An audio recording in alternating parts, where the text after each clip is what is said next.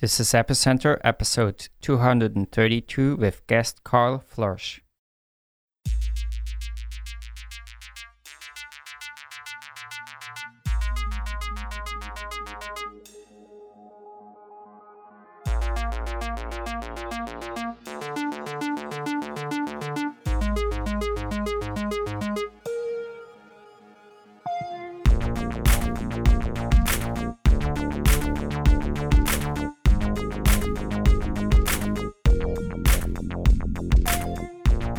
This episode of Epicenter is brought to you by Gnosis, an open platform for businesses to create their own prediction market applications on top of the Ethereum network. They recently launched Gnosis X, a challenge inviting developers to build apps on top of the Gnosis platform. To learn more, go to epicenter.tv slash GnosisX. Hello and welcome to Epicenter, the show which talks about the technologies, projects, and startups driving decentralization and the global blockchain revolution. My name is Brian Fabian Crain. And I'm Meher Roy. Today, we are about to chat with Karl Floersch, who is a research scientist at the Ethereum Foundation. And Karl really explains topics really well. So we thought of having him on board explain to us what the Plasma project is all about. Karl, welcome to the show. Thank you so much. Happy to be here. So, before we start, tell us a bit about your background and how you got to be involved in the blockchain space. So, I have been interested in peer to peer technology for quite some time. I was doing stuff with like WebTorrent, I was into BitTorrent, but I wasn't so into Bitcoin because of all the kind of money talk. Money wasn't really my thing. But then when Ethereum came around and it was this kind of global, decentralized, kind of computer sciencey uh, uh, problem, I was like, oh, this is the missing piece. I see why this this like economic stuff is actually really important. And so that kind of led me to to work at ConsenSys. I was working um, there for uh, about a year and a half, and on the tail end of working at ConsenSys, I met with Vlad and and wanted to help out with some Casper stuff, and then I uh, uh, worked with him on that, and then I worked with Vitalik on even more Casper stuff, and eventually just went full uh, Ethereum Foundation researcher, and and uh, uh, now spend all my time on uh, Casper, sharding, and Plasma. Cool. Um, so there's these three projects, right? There's like Casper, there's sharding, and there's Plasma. We'll cover Plasma in depth during this episode, but could you give us a sense of what these three projects are and how they connect? Sure. So I guess I will start with Casper. Casper is a proof of stake protocol, which has been in the works at the Ethereum Foundation for multiple years. Um, and essentially, what it does is it forms consensus on the root Ethereum chain. And what that means is it basically provides this guarantee around uh, transaction or block ordering. And it says, okay, this is the one history, and reverting this one history is very costly. And so the the kind of design space around this is okay, let's make it so that we have the most quote unquote secure blockchain, aka this blockchain that resists censorship the best, and it also uh, you know the history will not change under your feet and uh, these are the kinds of you know concerns around Casper. So that is like the security side of things. Then sharding is where we take the the kind of Casper protocol and we make it so that it secures not just one like small bit of, of data, we make it secure a huge amount of information. So we basically pump up the, the, the throughput of this blockchain, uh, uh, you know, drastically. And so we want to, instead of, um, you know, doing 10, 15 transactions per second, we want 150 or 1,500 or, and, and, and, you know, continue from there. Um, and then finally, we have Plasma. And Plasma is essentially a design pattern, a, a space of, of designs which allow you to kind of create your own scalable blockchain uh, and run it, you know, maintain it yourself. However, you get the security benefits of the main Ethereum chain. So that means that you know the current proof of work security, which is pretty good, and then eventually the pr- uh, proof of stake Casper security, which will be even better. Um, and so you get the the security of the main chain while being able to deploy your own. And so these are the kinds of three frontiers uh, for for Ethereum research these days, and what I'm working on. And so with, with these it, it seems like Plasma is quite, or Plasma Cash, right? We're going to talk about seems to be pretty close, right? And like in a you know reasonably time horizon. Casper, uh, uh, it's always hard to tell. I mean, I think we have had Vitalik on here, I don't know, two and a half years ago or something, and it was like six months away or something like that. So, and, and of course, now it's Casper's in two stages, right? There's the fast finality gadget and then full Casper. Is that still the plan? Yes. So I can I can quickly do a little timeline stuff is impossible, so I'm not giving any guarantees. However, I can say the facts, and the facts are that we have a, a very reasonable plasma spec. So that's of course, you know, that's coming very soon, and anyone can implement it. It's really there. There are basically no barriers um, regarding plasma and implementing plasma. That's super simple. Um, regarding Casper. Uh, last January, I my first thing that I was really focused on is implementing the Casper FFG testnet, like a full implementation of Casper FFG. Um, and that was released on January 1st. And since then, there is now a security audit that is underway of the Casper contract. You can read it, read it um, online. There, you know, formal verification stuff. Like this is a really amazing security audit team.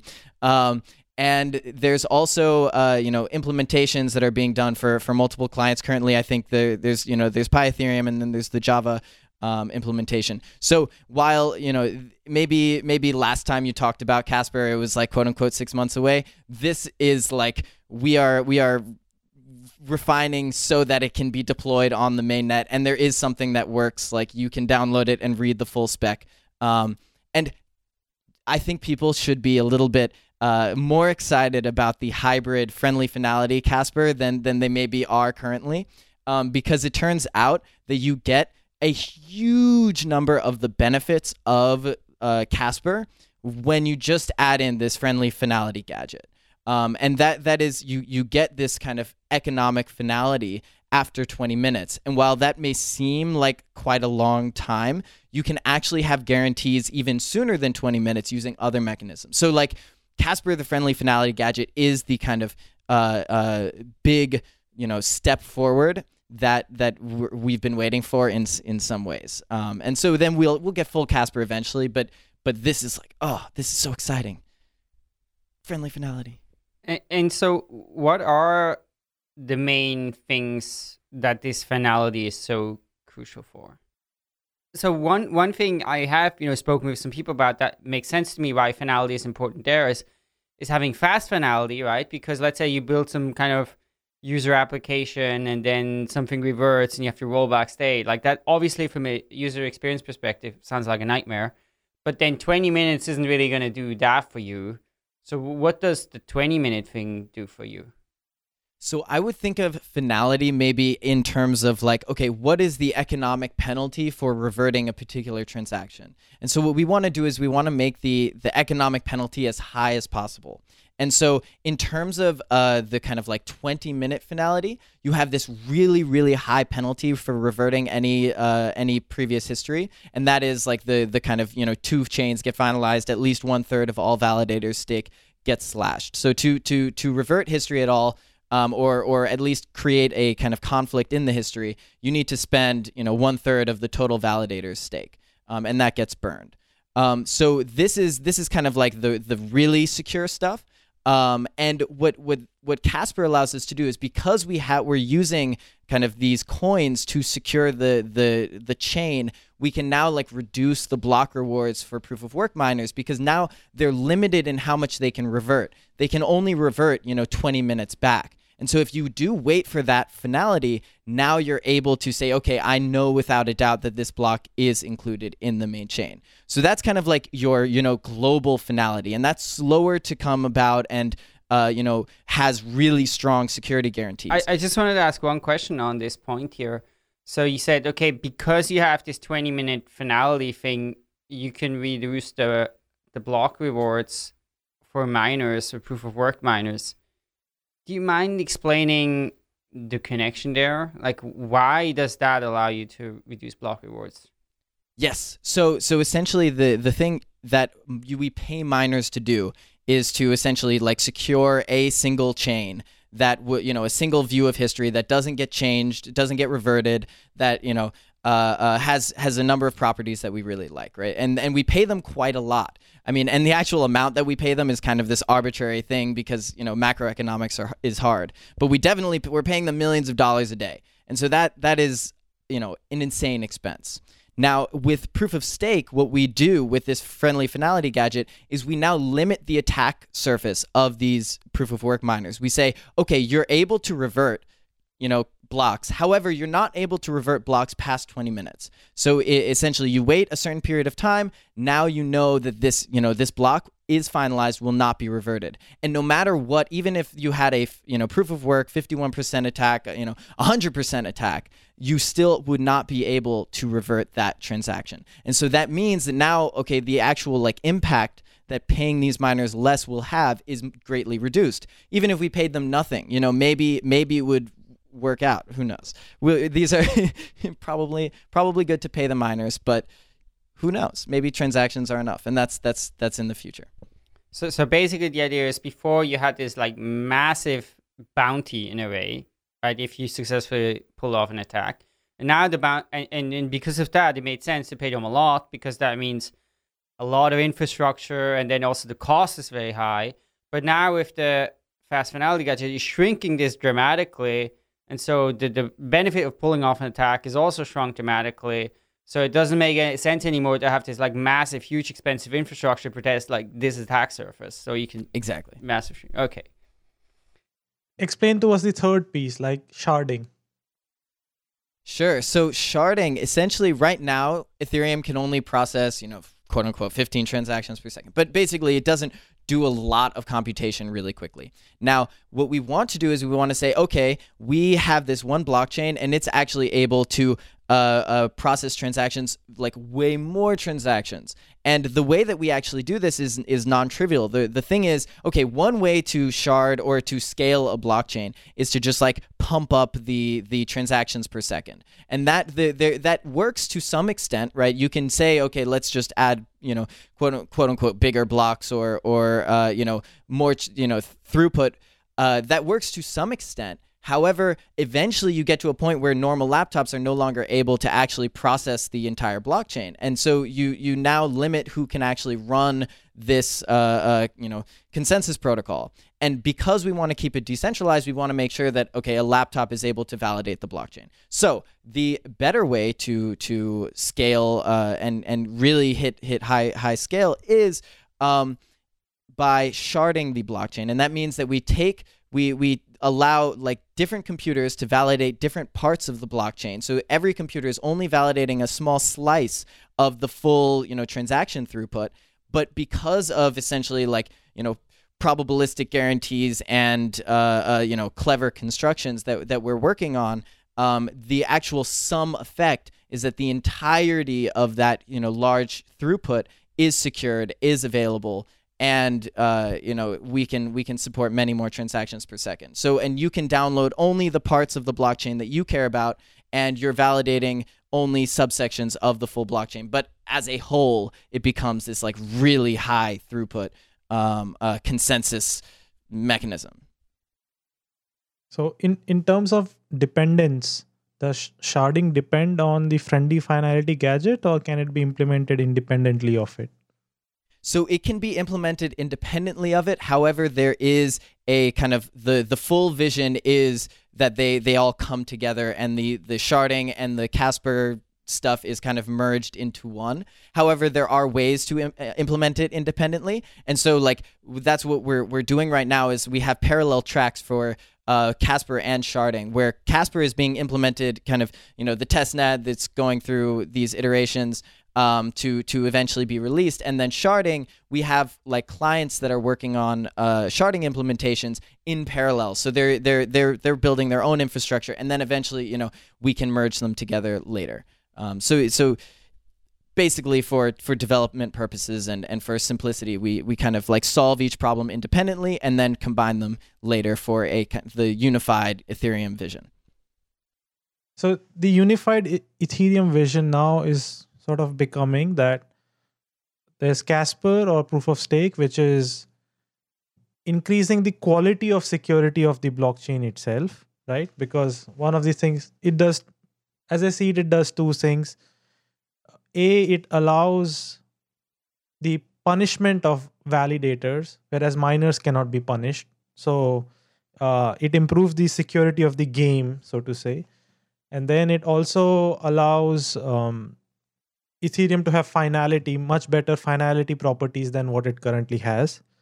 So that's one piece. The second piece is uh, sharding, which is to use Casper and proof of stake to increase the transaction throughput through the Ethereum chain. And then the third piece is Plasma, which is to allow the Ethereum system to lend its security to some other blockchain that an entrepreneur created for their own purpose. So, for example, the Gnosis people they create their own chain which is specialized for prediction markets. The main Ethereum chain could lend its security, which is very high because the market cap of Ether is very high. You could lend its security to the Gnosis chain and uh, therefore have a sort of a win win situation uh, between the Ethereum community and all of these other coin communities that are springing up. And so all of these things would like kind of combine in order to make a highly secure and high throughput system that can presumably handle most of the uh, decentralized applications being built. That's right. Awesome. Cool. So let's let's now segue into Plasma, right? Um, now I think Plasma as a concept came sometime last year when Vitalik and Joseph Poon released a paper. And since then, the, the vision has undergone some iteration. So, could you get into the history of plasma and how this idea came to be and how it has evolved? Sure. So, yeah, uh, just as you said, Joseph Poon and Vitalik came up with this concept of, of plasma and the, the ability to use a, a secure root chain to provide the like uh, guarantees around like exits from the less secure chain. So essentially, guarantee uh, uh, assets of a less secure chain, um, and through through this ex- exit mechanism. And so we we worked on uh, that. The white paper was released, and uh, um, people started getting interested, and then we started holding these plasma implementers calls, um, and they're they're all on YouTube and we we you know talked with the community. There are a lot of people who are excited about using this exit mechanism. A a spec called uh, Plasma MVP was created. Uh, which essentially is a kind of simple version of a a uh, like UTXO based um, plasma chain with where where you can scale up you know a thousand transactions per second probably around around there. Um, and then later on, relatively recently, uh, Plasma Cash was cr- was was uh, created or or specced out, and that um, took the original Plasma idea and it simplified it in a lot of ways. Um, and it and it basically provided a, a very reasonable scaling solution for for Plasma. So instead, in Plasma MVP, it was you know uh, there were a couple problems. There was like a really bad mass exit vulnerability. Um, scalability was limited to you know about a thousand transactions per second. Um, but then when Plasma Cash came around, now the mass exit vulnerability has was, was you know significantly mitigated, and we we can now scale up uh, you know pretty high. Um, I there without uh, I don't I don't see any uh, upper limit uh, that jumps out at me that I want to say, but but it's it's very scalable. So one thing that stood out to me um, is, of course, Joseph Poon. Many will be aware of was also the original author of the Lightning Network paper, and, and you know we, we did an episode on Epicenter with him and his co-author many years ago there are a lot of similarities, right, between Plasma and Lightning Network. So that connection is very obvious. But one of the big differences is that, that Lightning isn't actually a blockchain, right? So you you don't have any more like it's a very different network topology, and like we'll see how it works out, but it's it's very radically different. Whereas Plasma, you still have basically a blockchain that's just sort of inheriting the security.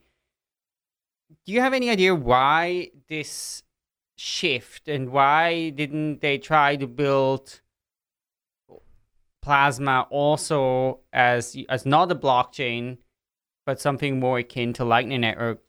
Was that driven by the idea that okay, Lightning won't be able to do computation properly, so actually a blockchain structure will make more sense for that?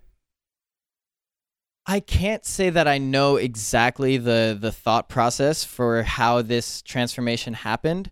Um, I can say that the kind of concept of state channels more generally. Um, so so both of these technologies are within the kind of bucket of state channels, right? You're you're you have some kind of off-chain messages that are affecting the you know outcome of an on-chain game and so this is this is kind of the the overarching um, uh, you know design space and then I, I, I the the the like lightning network approach made a lot of sense. You're signing off chain messages and you're transacting and you don't actually have to go onto the to the uh, you know root chain all the time. And then plasma allowed for it, it actually does simplify a lot of things. So i don't know. Oftentimes what happens with with creating these designs is you start off with one idea and then you kind of work with it and it makes a lot of sense. And then you you kind of you you reconceptualize things and you you actually end up with a much simpler design. And so that actually happened with uh, Casper FFG, and that also happened with uh, uh, sharding, and and we're we're we're always like iterating to find the kind of like what is the most you know the simplest and most elegant uh, solution to this problem. And so I think you know Joseph Poon, I can't speak for him, but I imagine that he was thinking about this. He's like, okay, now I have the ability to use smart contracts, and I can, you know, build on. Why don't I take make use of this smart contract platform instead of just this, you know, payment platform, this, uh, you know, uh, with a simple scripting language in, in Bitcoin? And so he probably was like, okay, now here's our slightly changed design space. How can I make use of this as best as possible? And so, you know, Plasma comes around, and and it turns out Plasma is super insanely simple. Yeah, I think that's an interesting point because I agree with you that you know reading about plasma, and you know we'll get more into this, but it's actually it seems pretty pretty straightforward and easy to understand. But Lightning Network, I don't personally feel I really understand what it will be like. What you know, these different hubs and Lightning nodes, and and what will this network look like? Uh, you know, what are the risks associated with? Like, there's so many questions that for me at least are unclear. Uh, so I, I agree with you. It does seem much simpler. So another question on this. So you mentioned Plasma MVP, and the Plasma MVP was UTXO based. And is is that also true for Plasma Cash? Or, and and why was that UTXO based if you know Ethereum generally is is not?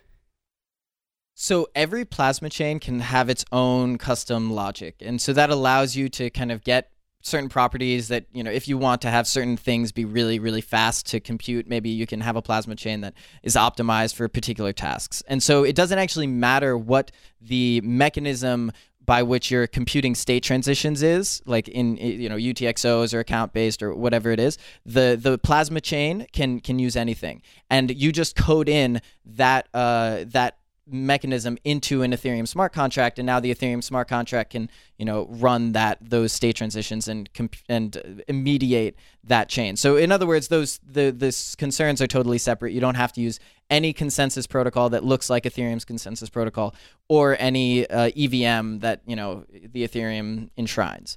Um, so so the Plasma MVP and Plasma Cash, they are uh, uh, just I don't know if it's super useful to talk about the UTXO bit, um, but the way that they uh, kind of compute their the way that they structure their Merkle tree, the way that they structure uh, their the chain is just slightly different. And in Plasma Cash, it really lends itself to parallelization and um, being able to only compute uh, or only keep track of coins that you care about.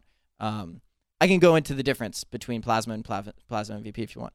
Um, Okay, sure. So so essentially, Plasma MVP, you're keeping track of every single coin, and you're validating that every single coin on the network is you know uh, uh um like the state transitions are happening properly. And so you're you're you're pulling all the coins uh, or all the transactions, and you're saying, okay, I'm going to compl- compute these locally, and if there's any problem, then I'm going to submit a transaction to the main chain and take my coins out. Now, the the difference with Plasma Cash is that you now only have to care about the coins that you particularly hold. So when you send coins to a Plasma Cash smart contract, those coins will be given uh, specific IDs, and those IDs will correspond to branches in the Merkle tree, in the like whole Plasma uh, Cash Merkle tree. And so your what your job is is your job is okay. Every time there's a block that's created onto the root on the root chain, you're going to validate the branches of the Merkle tree for that block that you care about, and make sure that your coins have not been you know double spent or whatever. So essentially, what that means is client side validation is now way cheaper because if you you know ho- hold 100 coins you're checking 100 branches in the in the merkle tree um, and this is kind of where you get this parallelization because the the the um, from a client's perspective you are you you have you know you can use your laptop to to validate the transactions. And then from a block proposer's perspective it doesn't really matter. They can you know it, it can a block proposer can be an exchange and they can have really beefy hardware. So you still get the the the like you get the transaction throughput of a beefy exchange with the client side uh, validation and the security guarantees um, requiring only a laptop. Um, so this is like the this uh, uh, it's all about giving security to the users without limiting who can actually you know get that security and and you know keep it on a laptop. Anyway. So um, let's let's zoom out a little and do some role playing to sort of understand Plasma.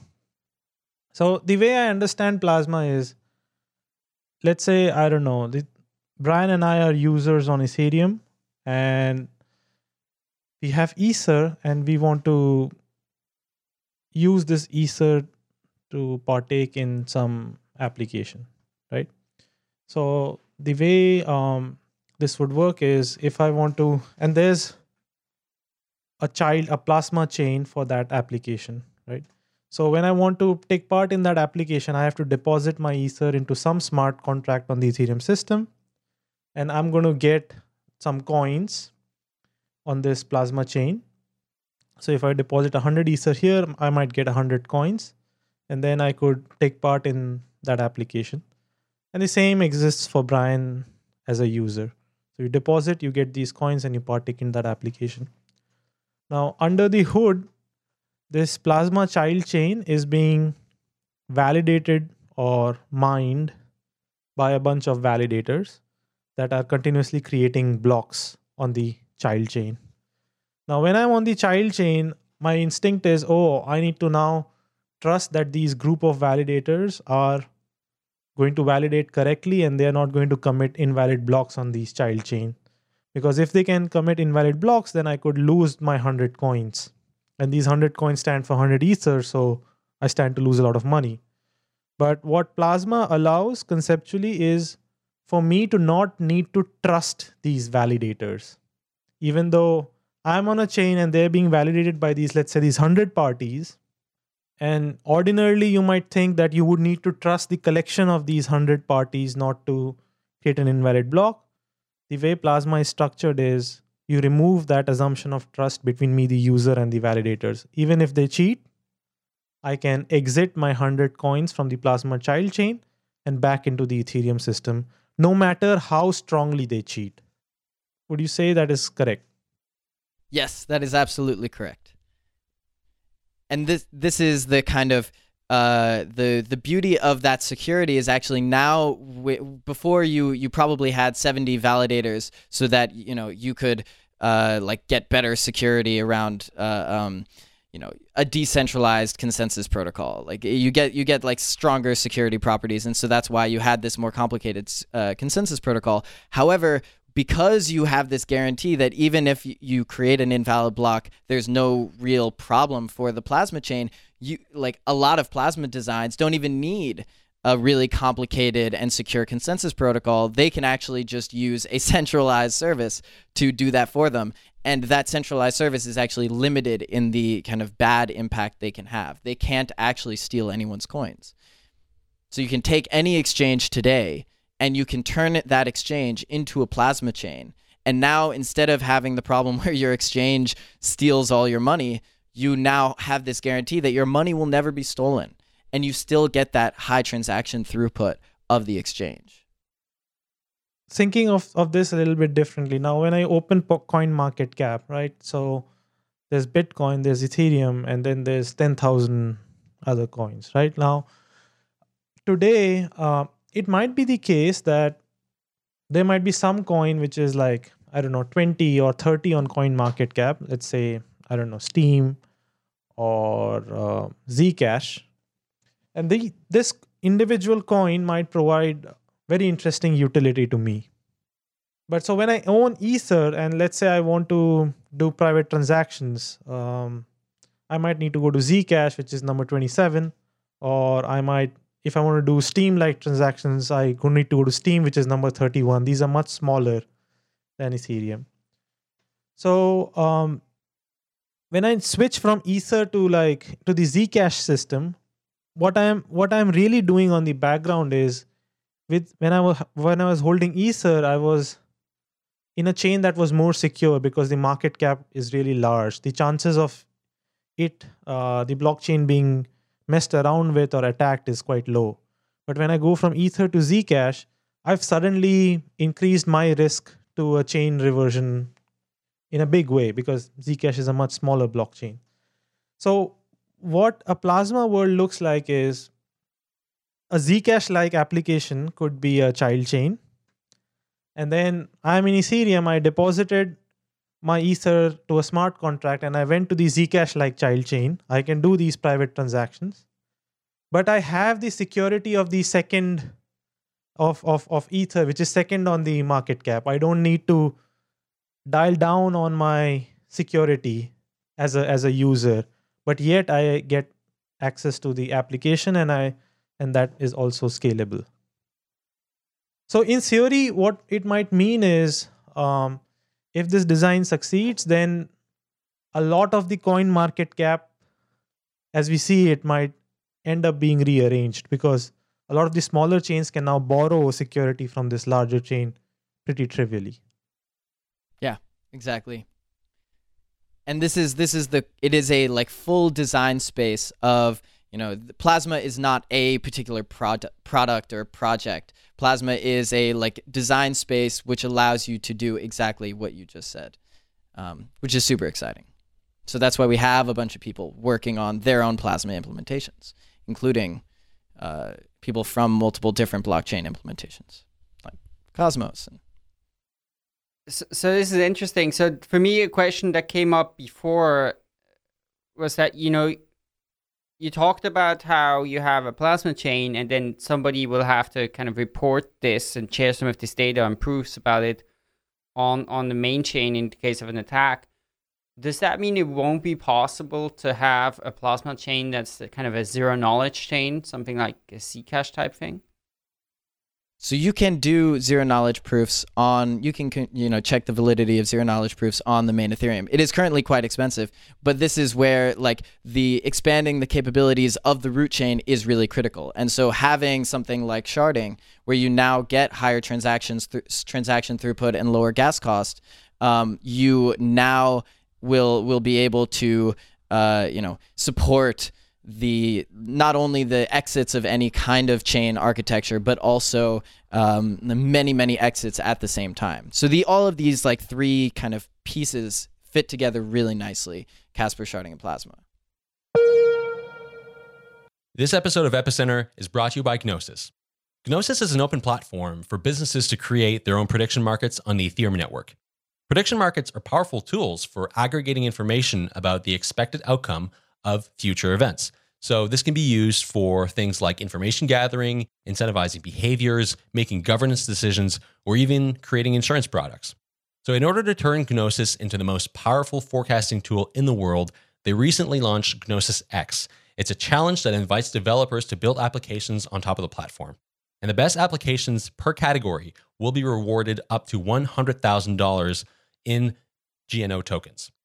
So throughout the year, Gnosis will announce different categories for the challenge. And the current challenge has categories for science and R&D, token diligence, and blockchain project integration.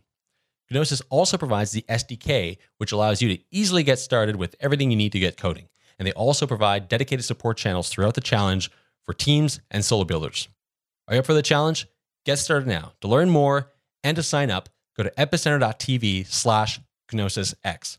We'd like to thank Gnosis for their support of Epicenter. And now the other point where where I wanted to to come back to briefly. So we talked about validators before, and how you know you can have you, you know, basically no reliance or no trust in, in those validators is required, or at least only a minimal one. And you know, you brought up the point that you could even have a central operator. So, is there any benefit to having, uh, you know, let's say fifty diverse parties validating such a plasma chain versus Coinbase or you know Mark Karpeles or you know a particular party? Yeah, for sure. So so the first the first one is this like central operators, many central operators running plasma chains. Now the the other option is you take one of those central operators and first you add some validators. So you add a set, a group of you know people who will essentially uh, uh, take the the blocks from the central operator and they'll validate that you know they're they're the correct state transitions and that they're available. And then those validators will sign and that will be posted to the main chain. And now now you still have you you now have better security because you have these validators, but you have a single uh, a block proposer. So now what you do is you say, okay, let's replace that single block proposer with anyone who wants to propose blocks for this plasma chain. And so now you can like rotate or randomly sample the block proposers and those block proposers submit blocks to the validators, the validators check them, and it gets posted to the main chain. And so you now have this ability for like a much larger plasma chain that is not controlled by a single, you know, exchange, but that is uh, uh, kind of a, a, a open, decentralized platform that kind of more, more closely resembles what we see today. And so that is definitely a alternative vision, and that would mean there may be fewer plasma chains, but each plasma chain is much larger um, and uh, like its own ecosystem in some ways.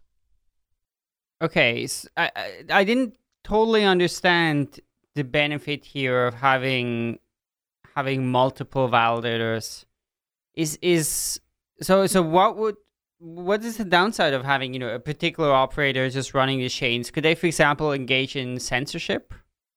Yes, exactly. So they can engage in censorship they can uh, you know get shut down and they also if they do um, submit an invalid block it's basically arguable but you can you can say that essentially there's less security that uh, uh, you know protects the central operator from from uh, causing a mass exit. Although you can, you, what you can do is you can actually add security deposits to your central operator, so that if your central operator has, uh, you know, uh, does submit an invalid block, they lose a whole bunch of money. Right. So yeah, sure. The invalid block thing, it sounds like you can protect against, right? But then the censorship thing, that you probably can't. Mm-hmm. Yeah. Okay. Thanks. I mean, you can always take your money from that plasma chain and put it on the root chain, and so that's no, there's no censorship there. But it can still be censored within that plasma chain, which is annoying. Yeah. So as long as like we have validators that are in different jurisdiction, so I think like we can say that there is like diminishing returns to the number of validators. Like if you have just one central operator, adding a second, well now now you need to shut down two in order to shut down this plasma chain better. You can add in three, it still increases. But then once you have, I don't know, 30 or 40 and they're in different nations, maybe adding five more may not matter much. So, um, but in order to have 30 or 40, you do need a consensus algorithm. And you know it starts looking like a traditional blockchain. So um, give us a sense of what these consensus algorithms powering plasma chains would be like. Um, does casper work there? Does tendermint work there? Or do we need to invent something new?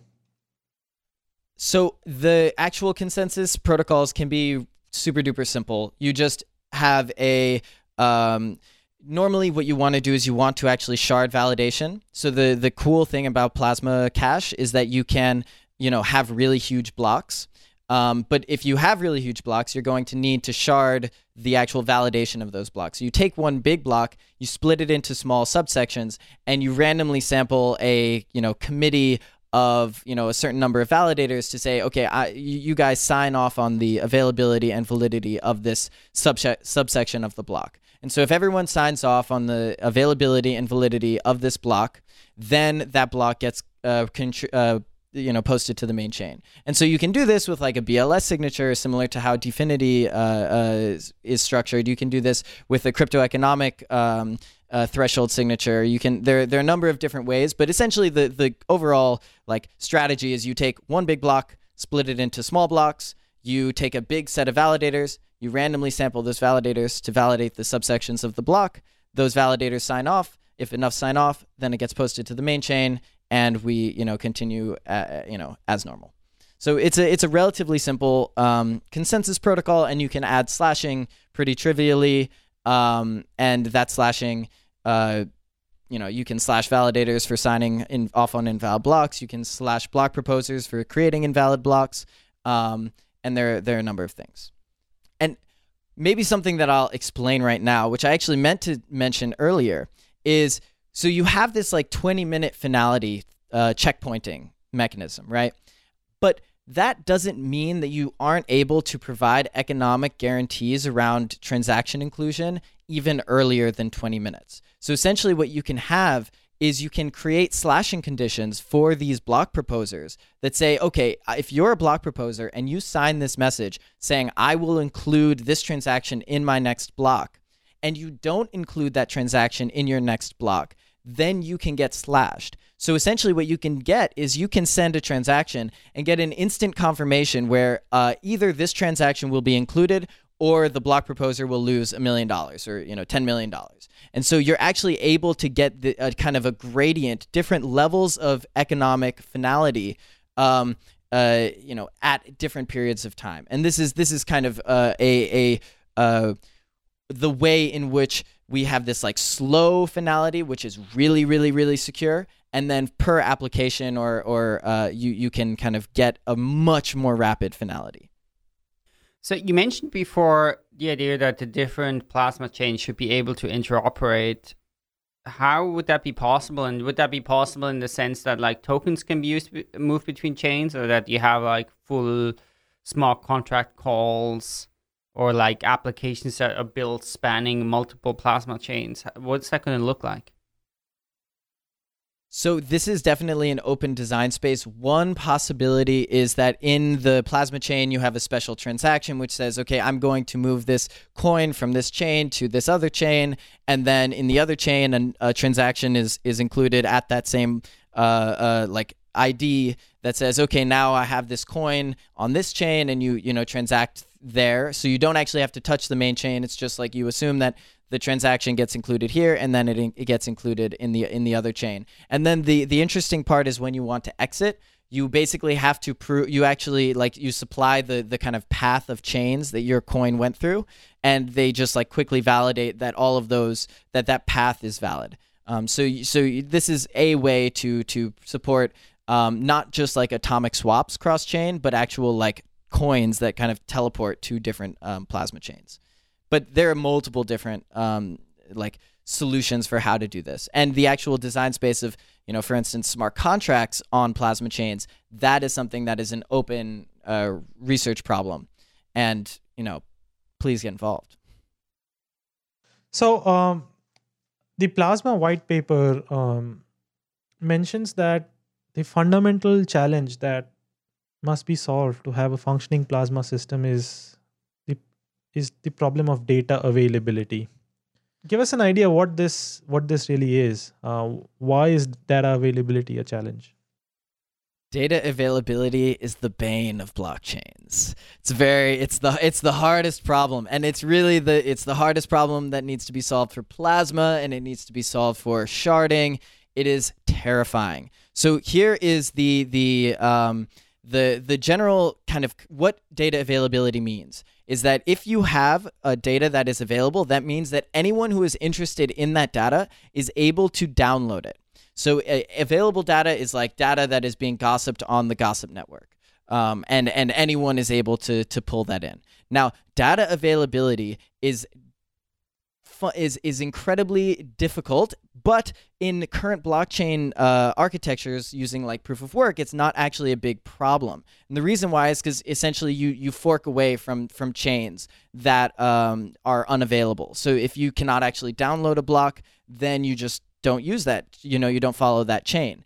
However, this gets tricky when you start using like uh, uh, when you when you have some concept of finality, and in particular when you have these chains that are being built up on a a like on a root chain. So if you have a, a smart contract where and, and in that smart contract you're posting headers, block headers then if one of those block headers corresponds to an unavailable block, there is no way to like fork around it unless you build in a forking mechanism in your smart contract. So so either you like you have this forking which gets rid of your finality guarantees or you have finality which is a problem if the data is unavailable. And so the the the core the core issue here is if you have a chain and in that chain one of the links is missing, the everything after that chain, I mean after that missing link is essentially useless. It doesn't actually do anything.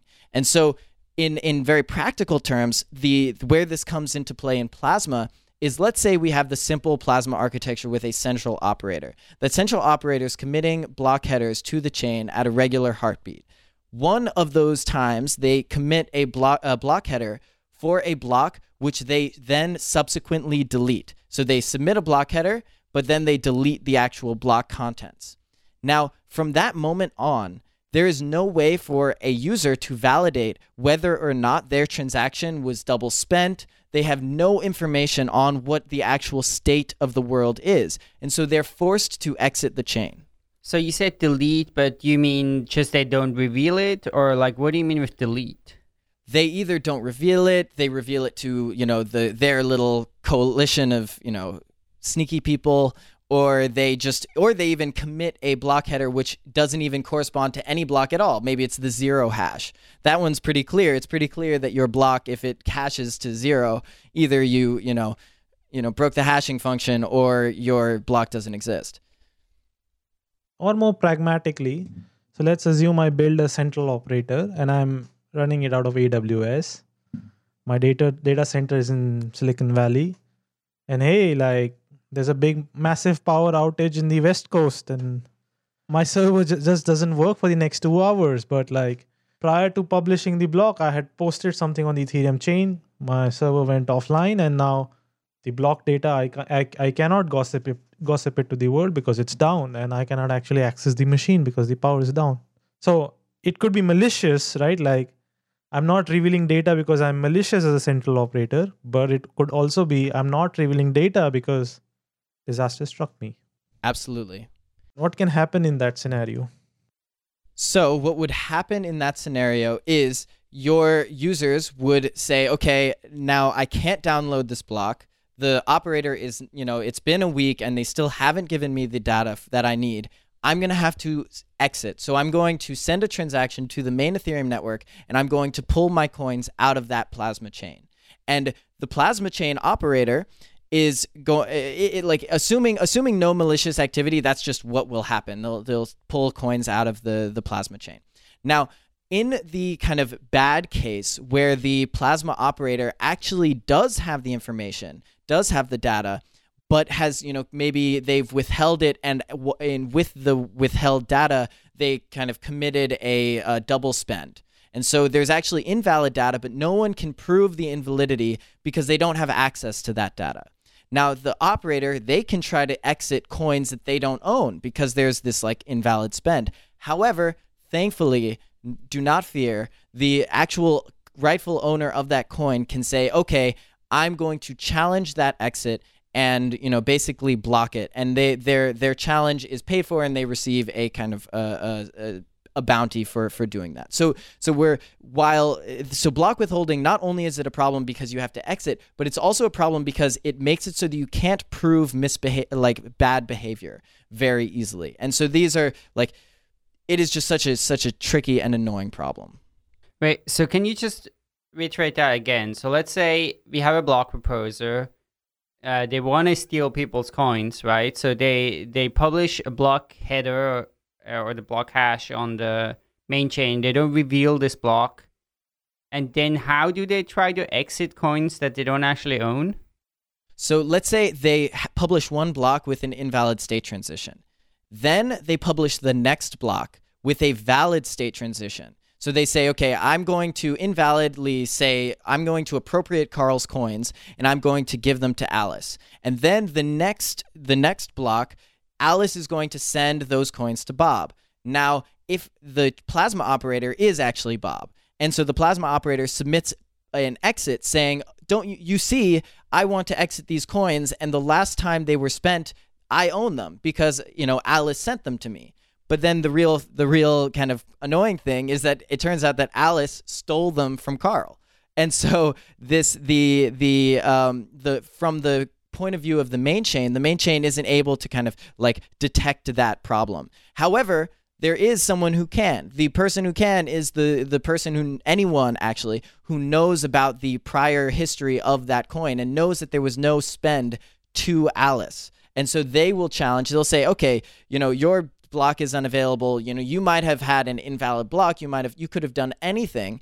I'm going to challenge that because I know that you won't be able to provide a full history of, of valid spends. And so I'm going to provide the last valid spend of that coin.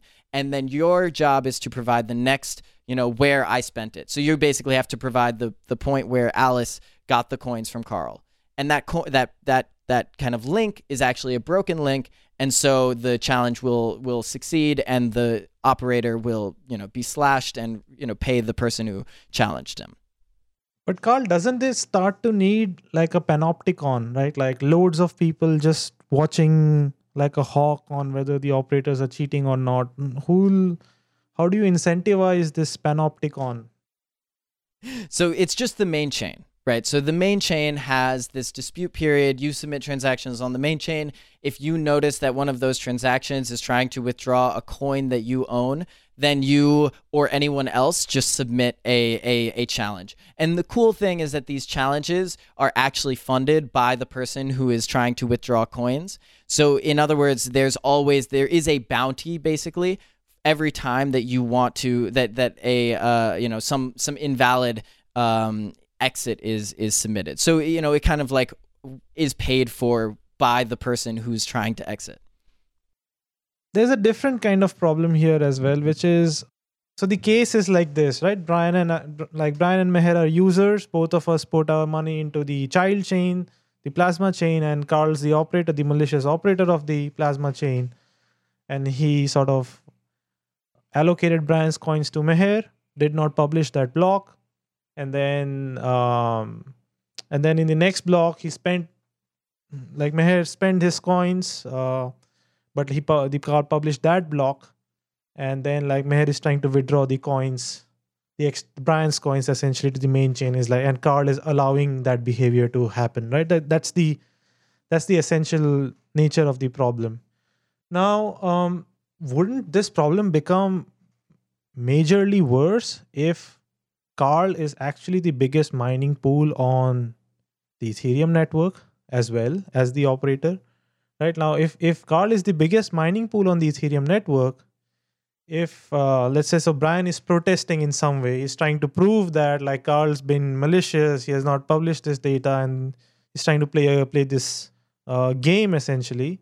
But like if if karl is the biggest mining pool then karl could just censor brian's efforts to prove that on the main ethereum chain and that's game over for brian so, yes, what you're talking about is like censoring the main chain so that these exits don't actually get included or the malicious exits get included with no challenge. So, there is thankfully uh, some guarantees which proof of work provides, which are, you know, it is difficult, it is costly to censor a chain for the, you know, a period of three weeks and make sure that there is not a single miner that includes a a uh, uh, or a single block that includes the transaction which challenges that uh, uh, you know withdrawal. And so basically, what we rely on is we rely on the security properties of the root chain to provide security of the child chain. So the child chain might be censorship full and, and you know, it, it may commit an invalid block, but we have to make sure that our root chain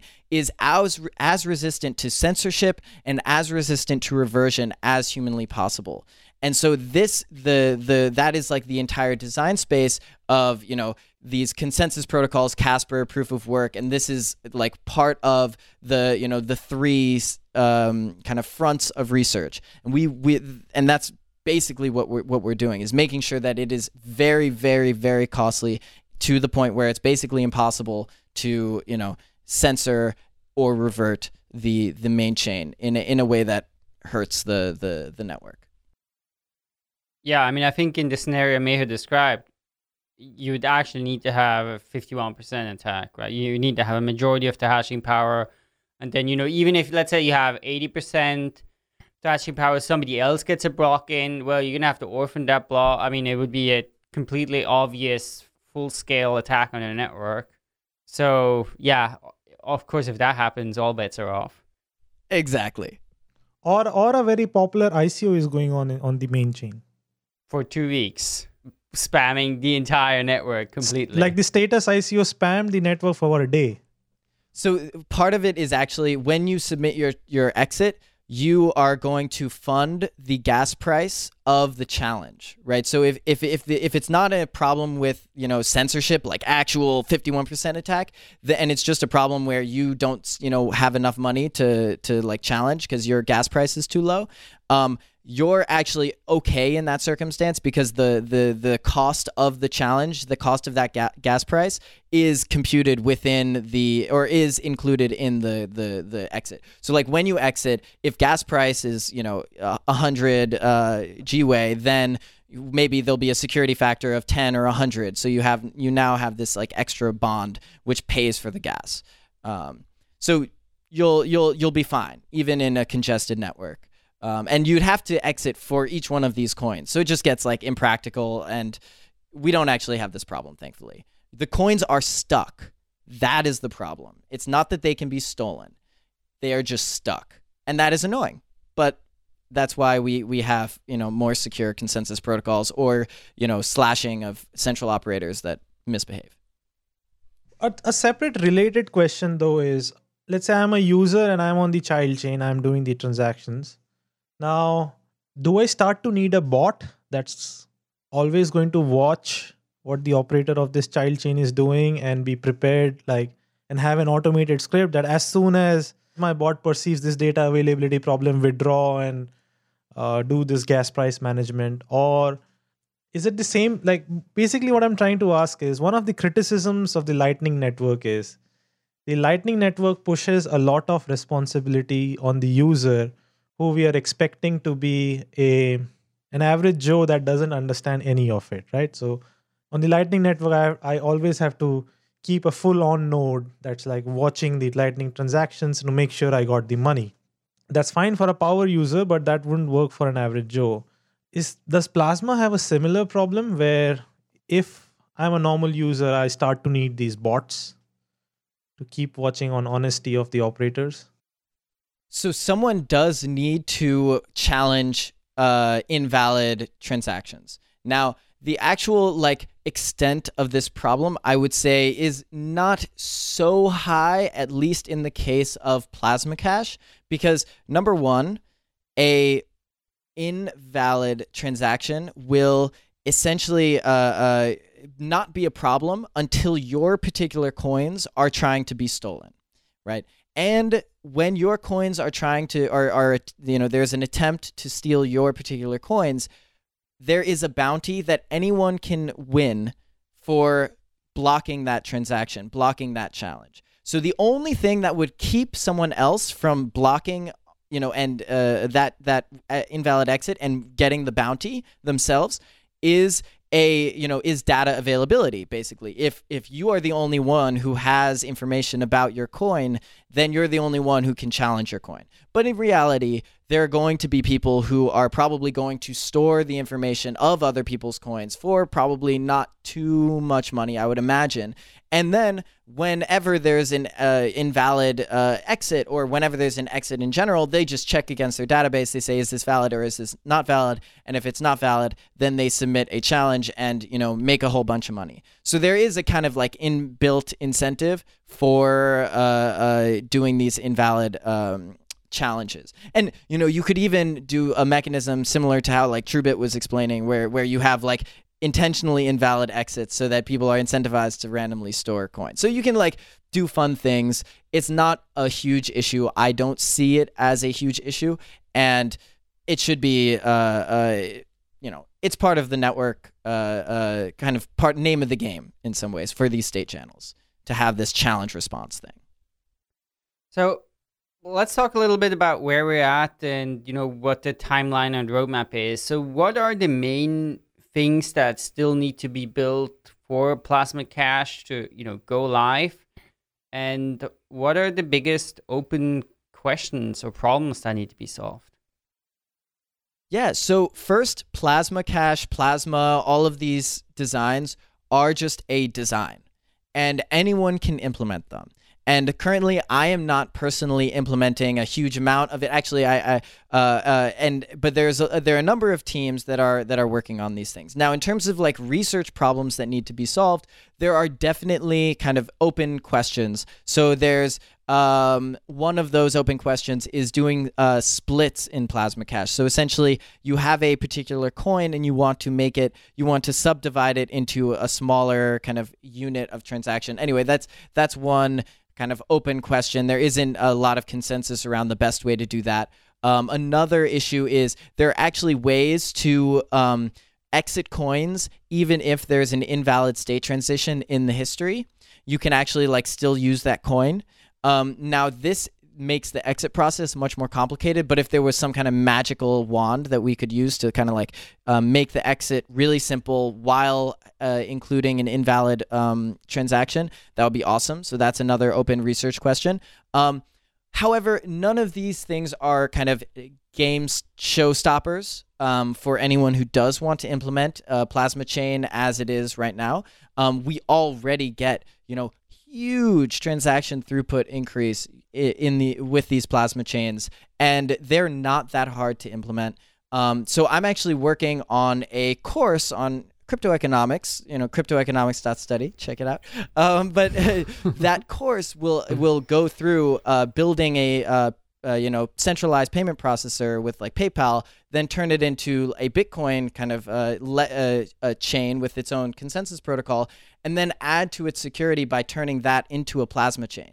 And so throughout that actual course, like I am going to be implementing a plasma uh, uh, a plasma chain, and you know you can implement it too as as you know as you know we follow along. And so so this is actually.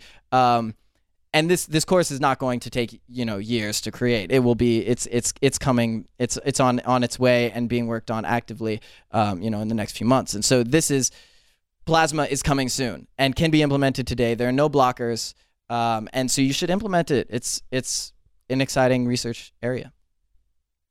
Do you think there's a business model to to for a private company to implement plasma chains?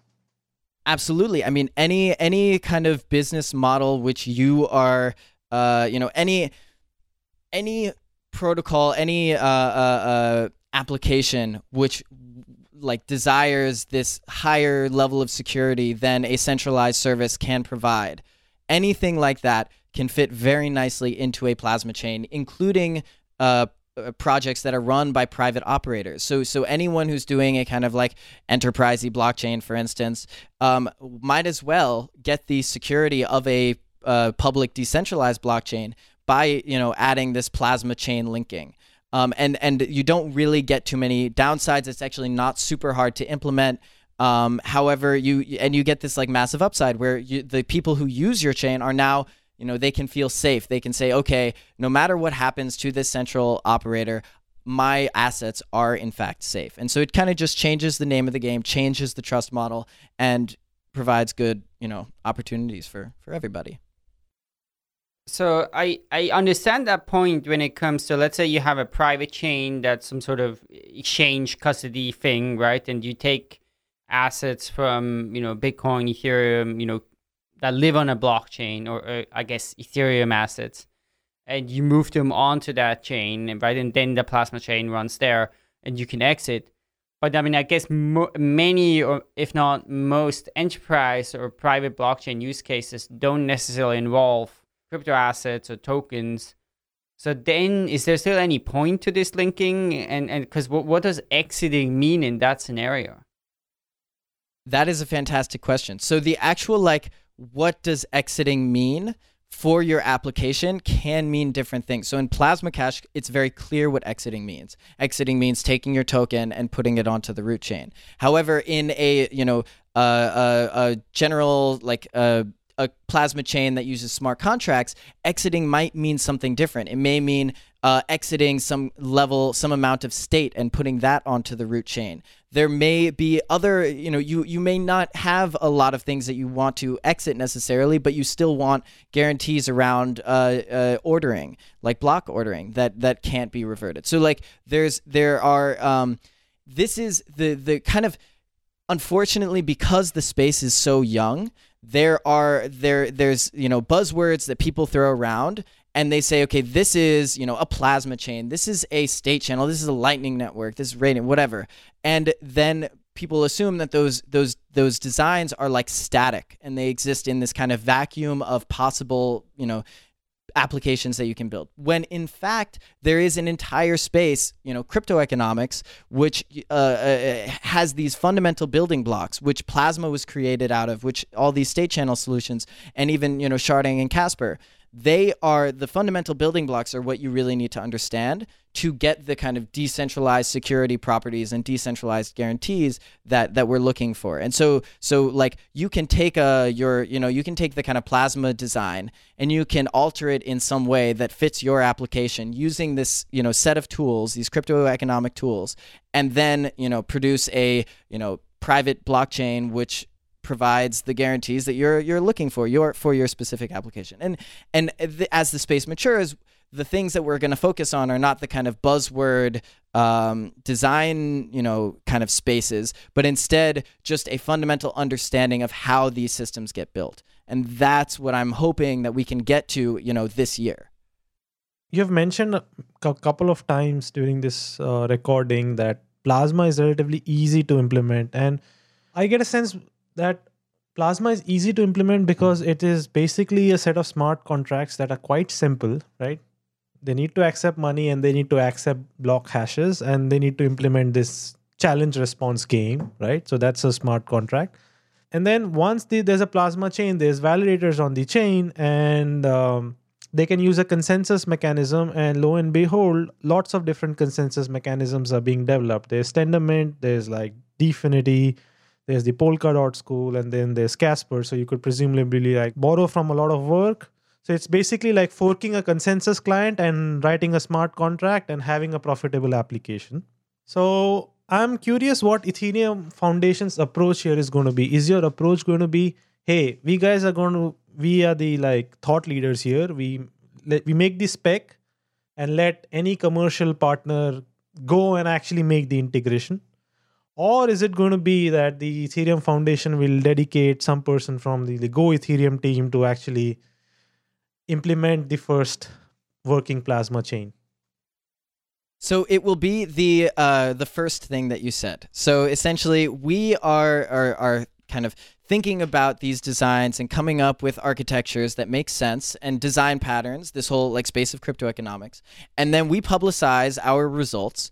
And the the uh, then anyone in the community can pick up pick that stuff up and either contribute back to the research or they can implement it themselves. And so like Ethereum Foundation and Ethereum community is a very weird and decentralized, you know, uh, uh kind of group of people and that that basically just means there's some people who have good ideas and that doesn't mean that they're even from the ethereum foundation you know jo- joseph poon is not an official ethereum foundation researcher and they come up with like good ideas publish those good ideas anyone who wants to picks those things up and runs with it. And everyone kind of like lives together and is in a big happy community that's all brought together by these crypto economic incentives. So it's like this it's it's a it's this interesting process of basically idea propagation meme propagation and then people pick up on those ideas pick up on those memes implement it themselves and you know you can make all your money and do all your you know fancy you know community building and and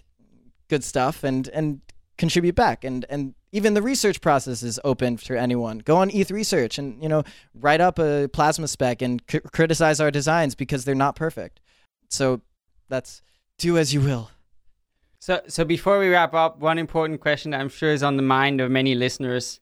So when is the ico happening and, and how can people reach out to you if they want to get in on the pre-sale no ICO, clearly. This is a design. This is a space. ICOs are just one little thing you can do with this incredible consensus forming smart contract blockchain. So, you know, it, it'll be a lot of fun. We can, you know, not make a big deal about, oh God, make our little landing pages with our flashy buzzwords, crypto economic, security verification. Oh God, jeez.